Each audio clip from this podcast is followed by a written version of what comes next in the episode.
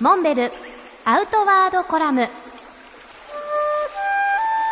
モンベルの辰野勇です。去年のじゅうにがつさんじゅうにち、今回でじゅうごかいめになる辰野勇と行く大山冬山登山モンベルアウトドアチャレンジのイベントで行ってきました。鳥取大山は標高せんななひゃくメーター、登山口が約ななひゃくメーターにある大山寺から登るわけですけれど、この登山口大山寺になんと今年は例年の約さんばいの雪が降っていました。冬の大山、登山道はすっぽり雪に覆われて、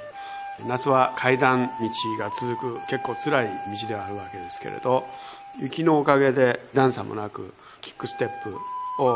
歩一歩踏みしめていく、かえって冬の雪の山の方が登りやすい、そんな状況です。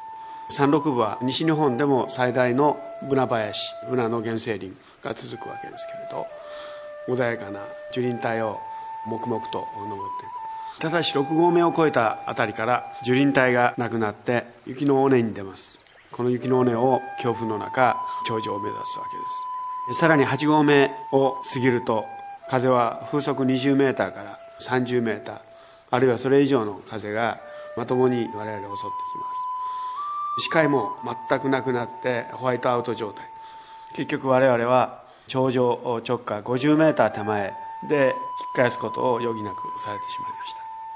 残念ながら頂上には立つことができませんでしたが、今年は本当に雪が多かったんで、まさに腰まで潜る新雪の中、大山北壁を見上げる元谷目指して全員はしゃぎながら雪の中を下山しました。必ずしも頂上に立つということは約束されないけれども、登山というのはまさにその過程をね、楽しむということであれば、その達成感とともにまた来年に向けて頑張ろうという思いにさせてくれました。